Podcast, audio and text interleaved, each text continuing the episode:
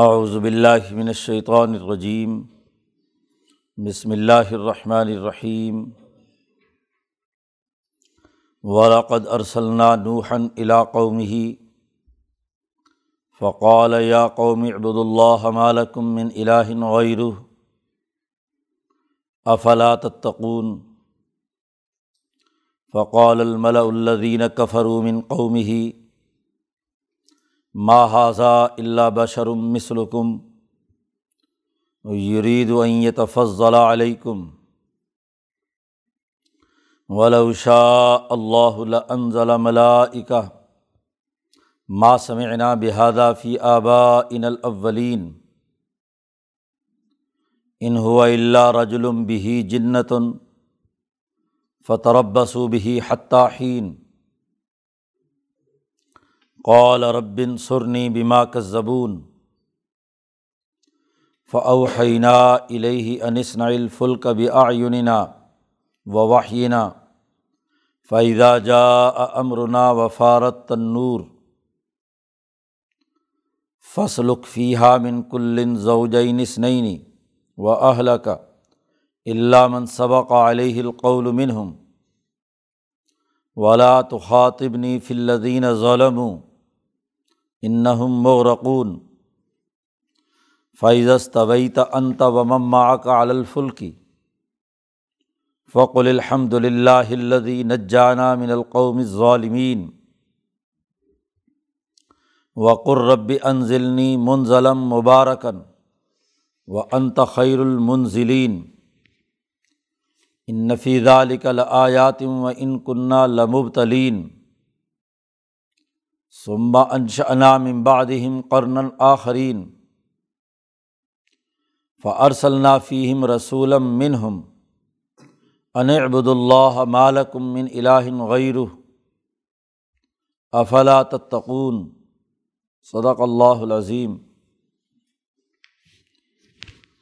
یہ سورۃ المومنون کا دوسرا رکوع ہے۔ کل یہ بات واضح کی گئی تھی کہ شروع صورت میں اللہ نے مسلمانوں کی کامیابی کا ایک دعویٰ بیان کیا ہے کہ قد افلح المؤمنون، کہ مسلمان کامیاب ہو گئے۔ مکہ مکرمہ کے آخری زمانے میں یہ صورت نازل ہوتی ہے اور اس میں بتلایا جا رہا ہے کہ جب جماعت ان بنیادی خطوط پر تیار ہو گئی جو سات امور بعد میں بیان کیے گئے ہیں، نماز میں خشوع اور اخبات، لغو اور فضول باتوں سے اعراض، اپنی شرمگاہوں کی حفاظت، اور اسی طرح دیگر ذمہ داریاں جو سات بیان کی گئیں، ان ذمہ داریوں کو پورا کرنے والے لوگ مومنون ہیں اور ان کی کامیابی کا اعلان کر دیا گیا اور بتلایا گیا کہ اولئک هم الوارثون، یہی لوگ ہیں جو وارث ہیں۔ اب آئندہ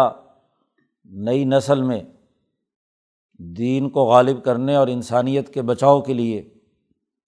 انسانیت کی ترقی کے لیے اب یہی جماعت ہے جسے یقیناً کامیابی حاصل ہوگی۔ پھر اس کے دلائل دیے تھے کہ کامیابی کیوں ہے، انسان کی تخلیق کے تمام مراحل بیان کیے اور بتلایا کہ ان تمام مراحل میں اس انسانیت کی کامیابی کے لیے جو سبع طرائق تمہارے اوپر ہم نے بنائے ہیں، سات راستے، یہ اس بات کا تقاضا کرتے ہیں کہ سات بنیادی اخلاق تمہارے اندر ہونے چاہیے۔ ساتوں مراحل میں چار انسان کے جسم کے اندر ہیں۔ امام شاہ ولی اللہ دہلوی نے جن کی وضاحت کی ہے، بدن انسانی ہے، روح حیوانی اور روح ملکوتی، اور اس میں وہ نقطۂ نورانی جو اللہ کی طرف رجوع کرنے کا باعث ہے، مالائے سافل، مالائے اعلیٰ اور عرش الہی، یہ سات بنیادی طرائق تقاضا کرتے ہیں کہ یہ سات اخلاق پیدا ہوں جن کا شروع صورت میں تذکرہ کیا ہے۔ یہ ہم نے انسان فضول اور لغو پیدا نہیں کیا، اس لیے سورت کے آخر میں کہا گیا أَفَحَسِبْتُمْ أَنَّمَا خَلَقْنَاكُمْ عَبَثًا، تمہارا گمان کیا یہ ہے کہ تم فضول اور لغو پیدا کیے گئے ہو؟ ایسا نہیں ہے، انسانیت میں ہمیشہ انقلابات آتے رہیں گے، یہ فضول اور لغو پیدا نہیں کی گئی کہ کھا لیا پی لیا مر گئے کھپ گئے ختم ہو گیا، دنیا انسانیت جو ہے وہ تباہی کی طرف جائے ایسا نہیں ہوگا۔ وقتاً فوقتاً انقلابی جماعتیں پیدا ہوتی رہتی ہیں اور انسانیت کے بچاؤ کے لیے کردار ادا کرتی ہیں۔ پھر نبوت کی مثال بارش کے ذریعے سے دے کر بارش کے جو اثرات و نتائج اور اس سے جو یہاں جاندار ان کی نشو و نما ہوتی ہے، خاص طور پر وہ چوپائے جن کا دودھ تم پیتے ہو، جن پر سواری کرتے ہو، یہ جب تمام چیزیں تمہارے لیے پیدا کی ہیں تو پھر تمہیں کامیاب بھی ہونا ہے، اور تمہاری کامیابی اصل میں تو آخرت کی کامیابی ہے اور اس دنیا کو جنت بنانے کا کام ہے، جس کے نتیجے میں آخرت کی جنت ملنی ہے۔ یہ پورے رکوع میں ایک بنیادی دعویٰ اور اس کے بنیادی جو گرد و پیش کے حقائق اور دلائل ہیں وہ بیان کیے گئے۔ اب یہاں سے کامیاب جماعتوں کی گزشتہ تاریخ بیان کرنا شروع کی ہے، اور ان میں آدم ثانی حضرت نوح علیہ السلام سے پہلی مثال دی ہے۔ اس رکوع میں حضرت نوح علیہ السلام کا تذکرہ ہے کہ کیسے جب انسانیت کو خطرہ لاحق ہوا، اس انسانیت کے اندر ایسے لوگ پیدا ہو گئے کہ وَلَمْ يَلِدُوا إِلَّا فَاجِرًا كَفَّارًا، انسانیت کو مسخ کر کے بہیمیت اور انسانیت کے لیے فضول اور لغو کام کرنے کا، عبث سمجھنے کا طریقہ رائج ہوا، تو نوح علیہ السلام نے ان کے خلاف جدوجہد اور کوشش کی، اور پھر نوح علیہ السلام اور ان کی جماعت کامیاب ٹھہری، اور جو ان کی مخالفت کرنے والے تھے وہ سزا کے مستحق ٹھہرے۔ تو اس طرح مثالیں دے کر بات قرآن حکیم نے واضح کی ہے۔ تو یہاں اس رکوع میں بیان کیا وَلَقَدْ أَرْسَلْنَا نُوحًا إِلَىٰ قَوْمِهِ، ہم نے نوح علیہ السلام کو بھیجا ان کی قوم کی طرف، ظالم اور کافر ہیں، اور ان کی اس پوری اجتماعیت اور نسل کی وحدت کی بنیاد پر اسے قوم قرار دیا جا رہا ہے کہ نوح علیہ السلام کی قوم، نسل بھی ایک، زبان بھی ایک، خطہ بھی ایک، اسی سے قومیں بنتی ہیں۔ تو اپنی اس قوم کی طرف ہم نے نوح علیہ السلام کو بھیجا، فقال، نوح علیہ السلام نے فرمایا یا قومی، اے میری قوم۔ یہاں بھی قومیت اپنی قوم، نسل، وطن اور زبان کے اعتبار سے ہے، ورنہ عقیدے کے اعتبار سے تو وہ کافر ہے، بد اخلاق ہیں، ظالم ہیں۔ یا قومی، اے میری قوم، اعبدوا اللہ ما لکم من الہ غیرہ، اللہ کی عبادت کرو، غلامی صرف اسی کی ہے، اللہ کو چھوڑ کر کسی بت، پتھر، فرعون، نمرود، شداد یا کسی بھی ظالم، جابر، ملا اور مترف کی غلامی مت کرو۔ انسان انسانوں کی غلامی کے لیے نہیں پیدا کیا گیا، انسان کسی پتھر، بت اور پست ترین چیز کے سامنے سجدہ ریز ہونے کے لیے وجود میں نہیں آیا، وہ ایک معزز مخلوق ہے، تو اسے اپنے خالق و مالک اللہ کی غلامی کرنی ہے، اور یہ غلامی بھی کوئی جز وقتی نہیں ہے، کل وقتی ہے۔ اس کے عبادات، معاملات، اس کی سیاست، معیشت، اس کی پوری اجتماعیت میں اللہ کی غلامی ہے۔ ما لکم من الہ غیرہ، اللہ کے علاوہ کوئی اور الوہیت کا مرکز اور منبع نہیں ہے۔ افلا تتقون، کیا تم ڈرتے نہیں ہو؟ کیا تم تقوی اختیار نہیں کرتے؟ ظلم سے باز نہیں آتے؟ عدل و انصاف قائم کرنے کی جد و جہد کیوں نہیں کرتے؟ انسانی حقوق پورے کیوں نہیں کرتے؟ قرآن کہتا ہے جیسے ہی حضرت نوح علیہ السلام نے یہ اپنی قوم کو دعوت دی تو فقال الملأ الذین کفروا من قومہ، نوح علیہ السلام کی قوم کے کافر سرداروں، ملا سردار، حکمران، ان حکمران طبقوں نے آپس میں بیٹھ کر جو مشاورت کی اور بعد میں اس کا اعلامیہ جاری کیا،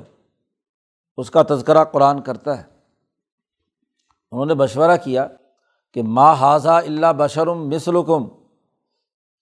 یہ نوح تمہاری طرح کا ایک انسان ہے ہے تمہاری طرح کا، تمہارے خاندان کا، تمہاری نسل کا، انبیاء علیہم السلام قوموں کے حکمران طبقوں سے ہوتے ہیں جن کا نسب بھی عالی ہوتا ہے اور جن کے اخلاق بھی عالی ہوتے ہیں، تو ان سارے ملا اور مترف جمع ہو گئے اور انہوں نے کہا کہ یہ تمہاری طرح کا ایک انسان ہے، یرید ان یتفضل علیکم، یہ انقلاب لا کر تم پر بالادستی حاصل کرنا چاہتا ہے،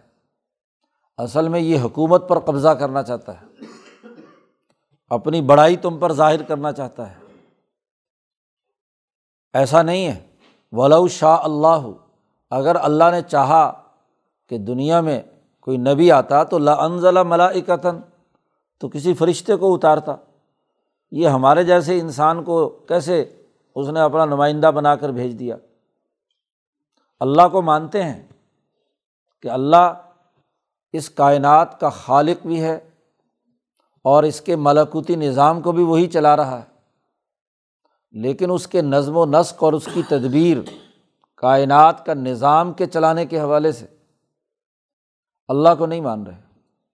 وہ کہتے ہیں کہ یہ نظام تو یہ ہمارے بت سردار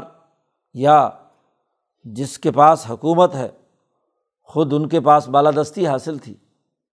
اس بالادستی کی بنیاد پر یہ ہمارا نسلی استحقاق ہے کہ ہم یہ کام کریں۔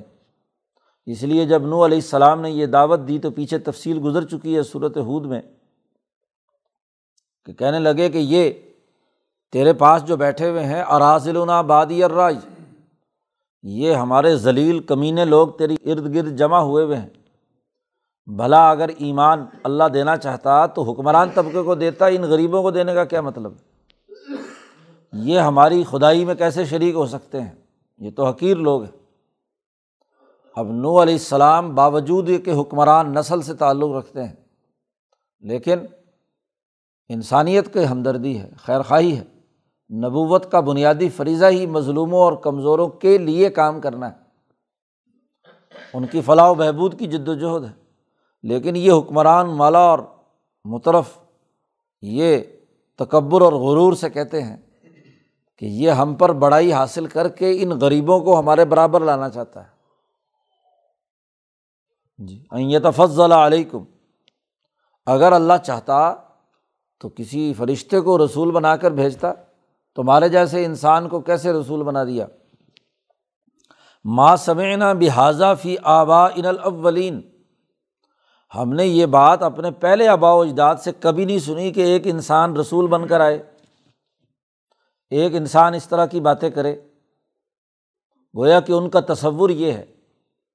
کہ جو اللہ کا نمائندہ بن کر آئے وہ کوئی ایسی مخلوق ہو جو روحانی کرتب دکھائے۔ فرشتہ مانگنے کا مطلب بھی حقیقی فرشتے کی بات نہیں ہے، اصل میں زوال پذیر معاشروں اور ایسے ہی ظلم کے نظام میں توہم پرست ہو جاتی ہے قوم،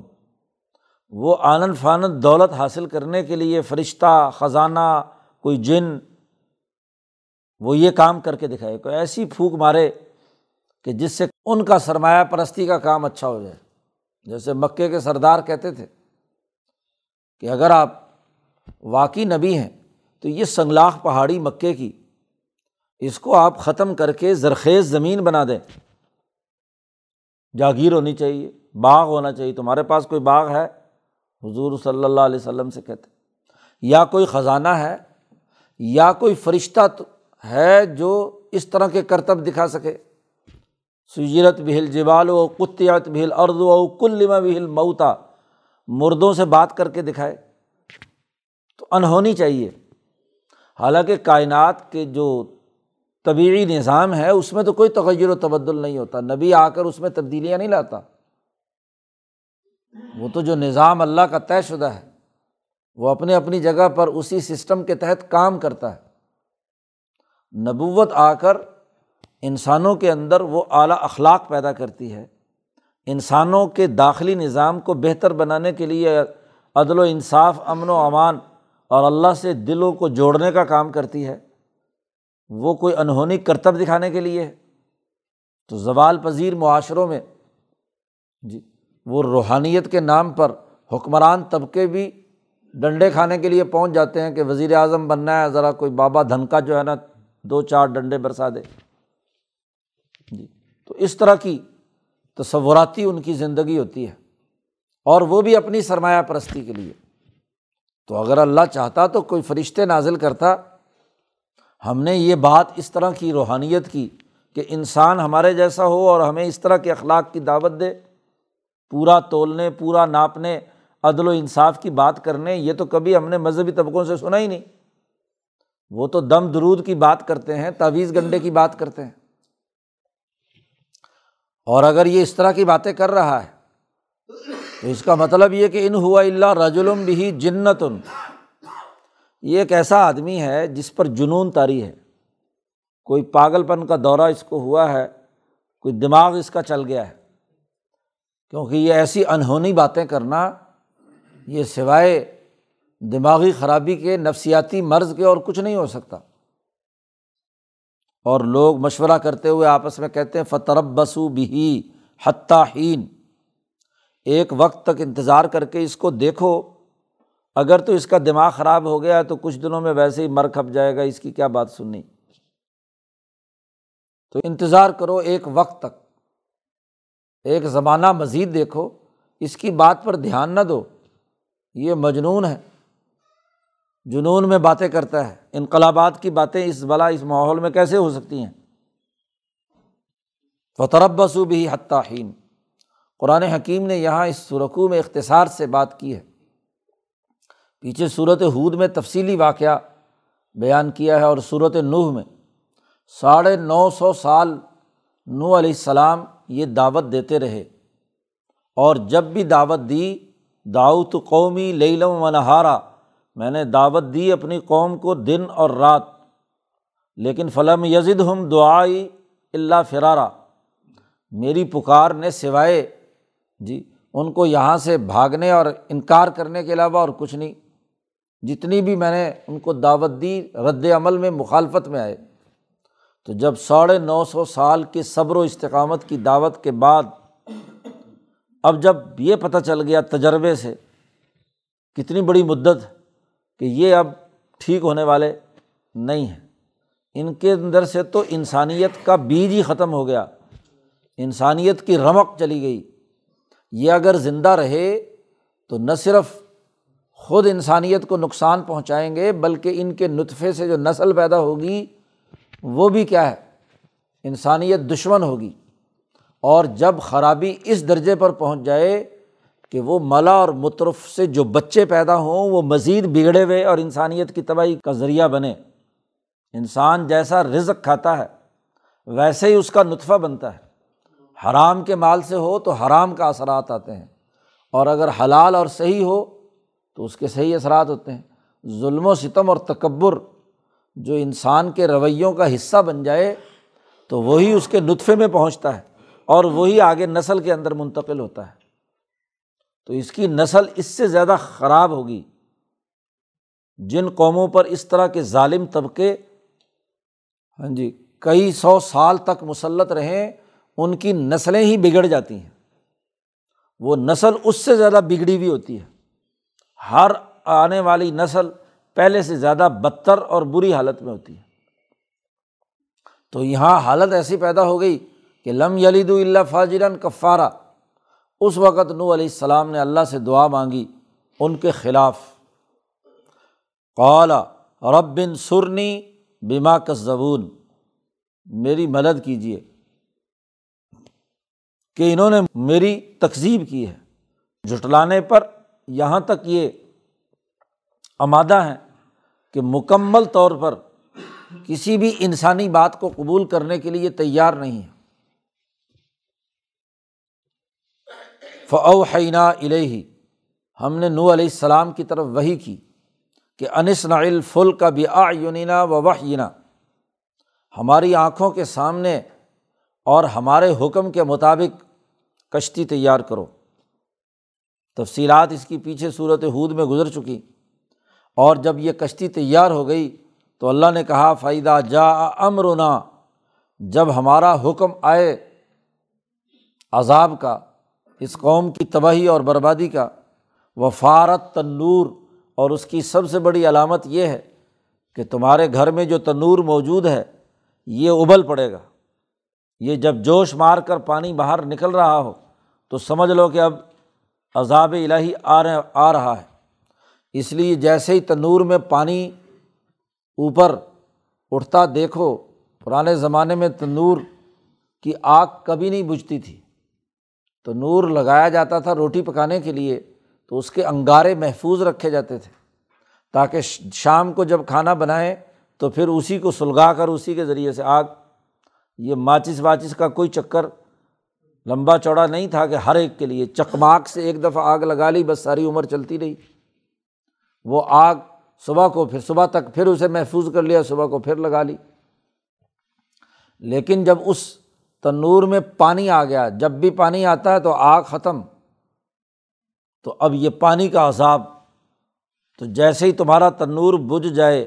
اور اس میں پانی آ جائے، جوش مارنے لگے،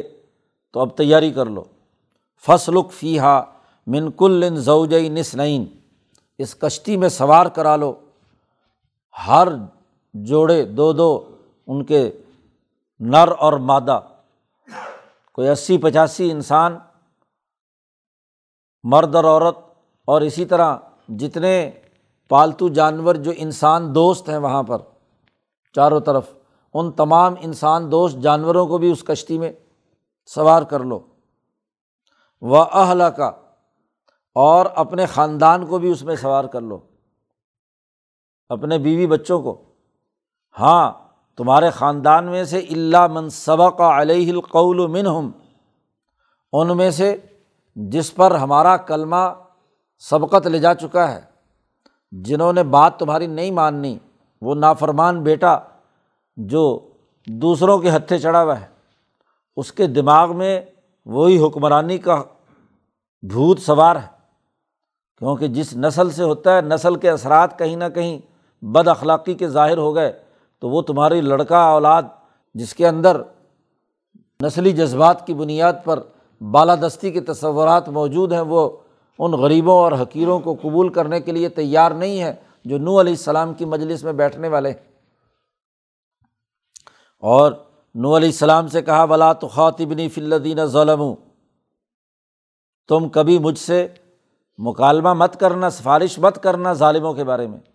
جب عذاب آ جائے تو خواہ تمہارے ہی گھر کا کیوں نہ آدمی ہو، ان ظالموں کے بارے میں مجھ سے کسی قسم کا مخاطبت نہ کرنا، بات چیت مت کرنا۔ انہم مغرقون، اب یہ سب کے سب ظالم غرق ہونے والے ہیں، عذاب الہی کا فیصلہ ہو چکا ہے۔ فَإِذَا اسْتَوَيْتَ أَنْتَ وَمَن مَّعَكَ عَلَى الْفُلْكِ، اور جب کشتی میں تمام سوار ہو کر کشتی پانی کے اندر چلی جائے اور تم اس کے اندر بیٹھ جاؤ، تم بھی اور تمہارے ساتھ جتنے بھی لوگ ہیں کشتی پر، تو پھر یہ دعا پڑھنا فَقُلْ الْحَمْدُلِلَّهِ الَّذِي نَجَّانَا مِنَ الْقَوْمِ الظَّالِمِينَ، سب تعریفیں اسی اللہ کی ہیں جس نے ہمیں ظالم قوم سے نجات عطا فرمائی۔ رب کا، پروردگار کا شکریہ ادا کرنا، کہ حمد و ثنا کرنا کہ جس نے اس بدترین عذاب میں ہمیں ان ظالم قوموں سے نجات دی۔ تو جیسے ظلم کے اس نظام سے نوح علیہ السلام اور ان کی جماعت بچی اور ظالموں کو غرق کر کے ختم کر دیا گیا، اب بھی وقت ہے کہ یہ جو انقلابی جماعت حضرت محمد مصطفیٰ صلی اللہ علیہ وسلم نے تیار کی ہے، اب اس کی کامیابی کا وقت ہے،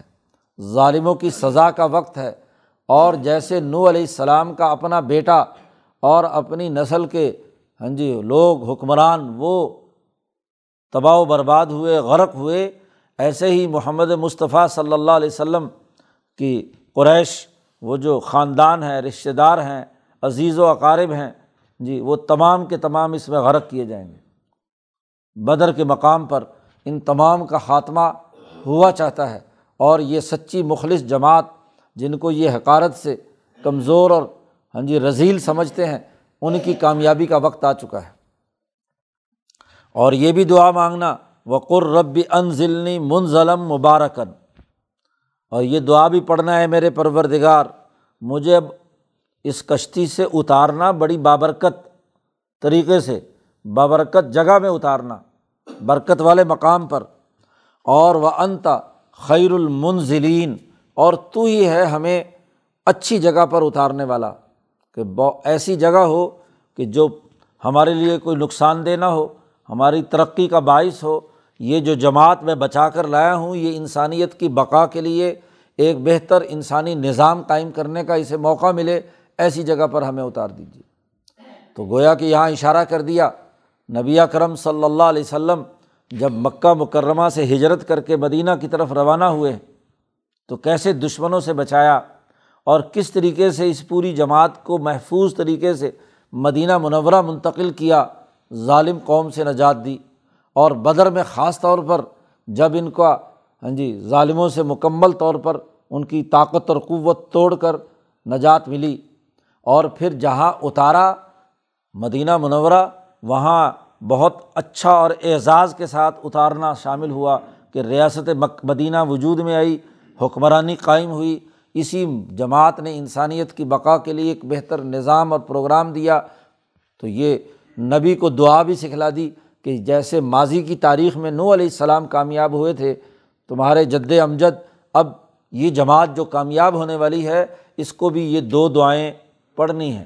ایک تو ظلم سے نجات کی، اور آئندہ مستقبل میں اس جگہ میں ایسا اعزاز کے ساتھ رہنا جو بہت عمدہ ہو، حکومت والا ہو، ترقی والا ہو، کامیابی والا ہو۔ یہ تمام نوح علیہ السلام کا واقعہ بیان کرنے کے بعد اللہ نے کہا ان فی ذلک لآیات، اس میں بڑی نشانیاں ہیں، اور ان نشانیوں میں دیکھنا یہ ہے کہ وَإِن كُنَّا لَمُبْتَلِينَ، ہم آزمائش کرتے ہیں، جانچ کرتے ہیں، پرکھتے ہیں کہ انسانوں کی نوعیت کیا ہے، وہ کمزوروں کے لیے،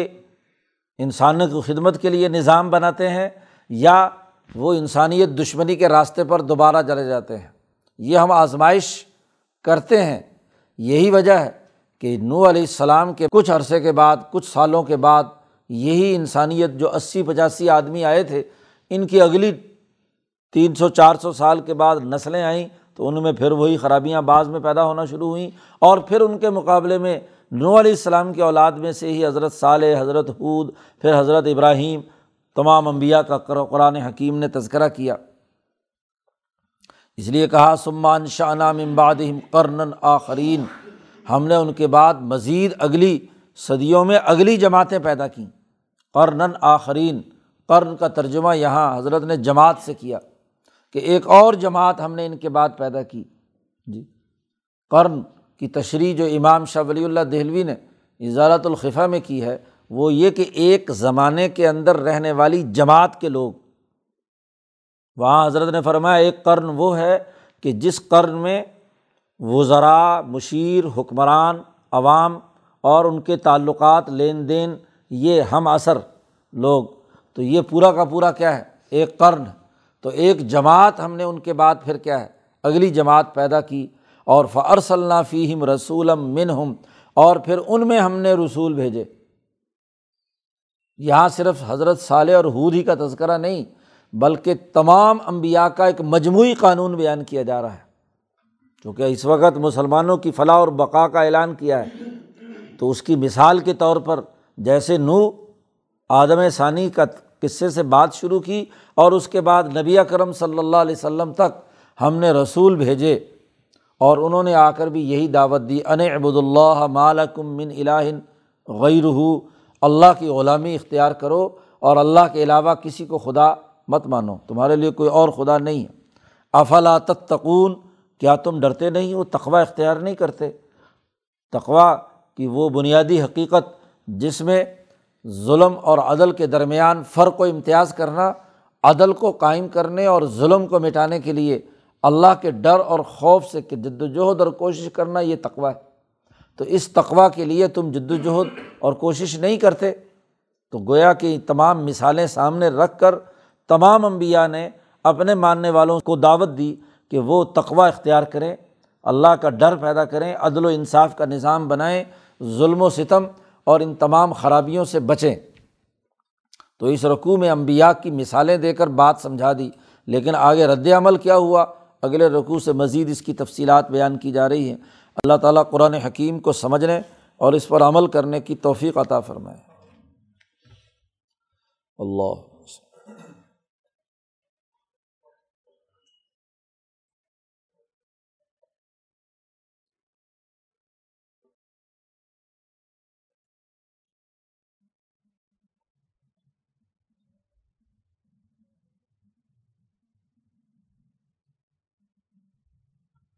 اجمعین۔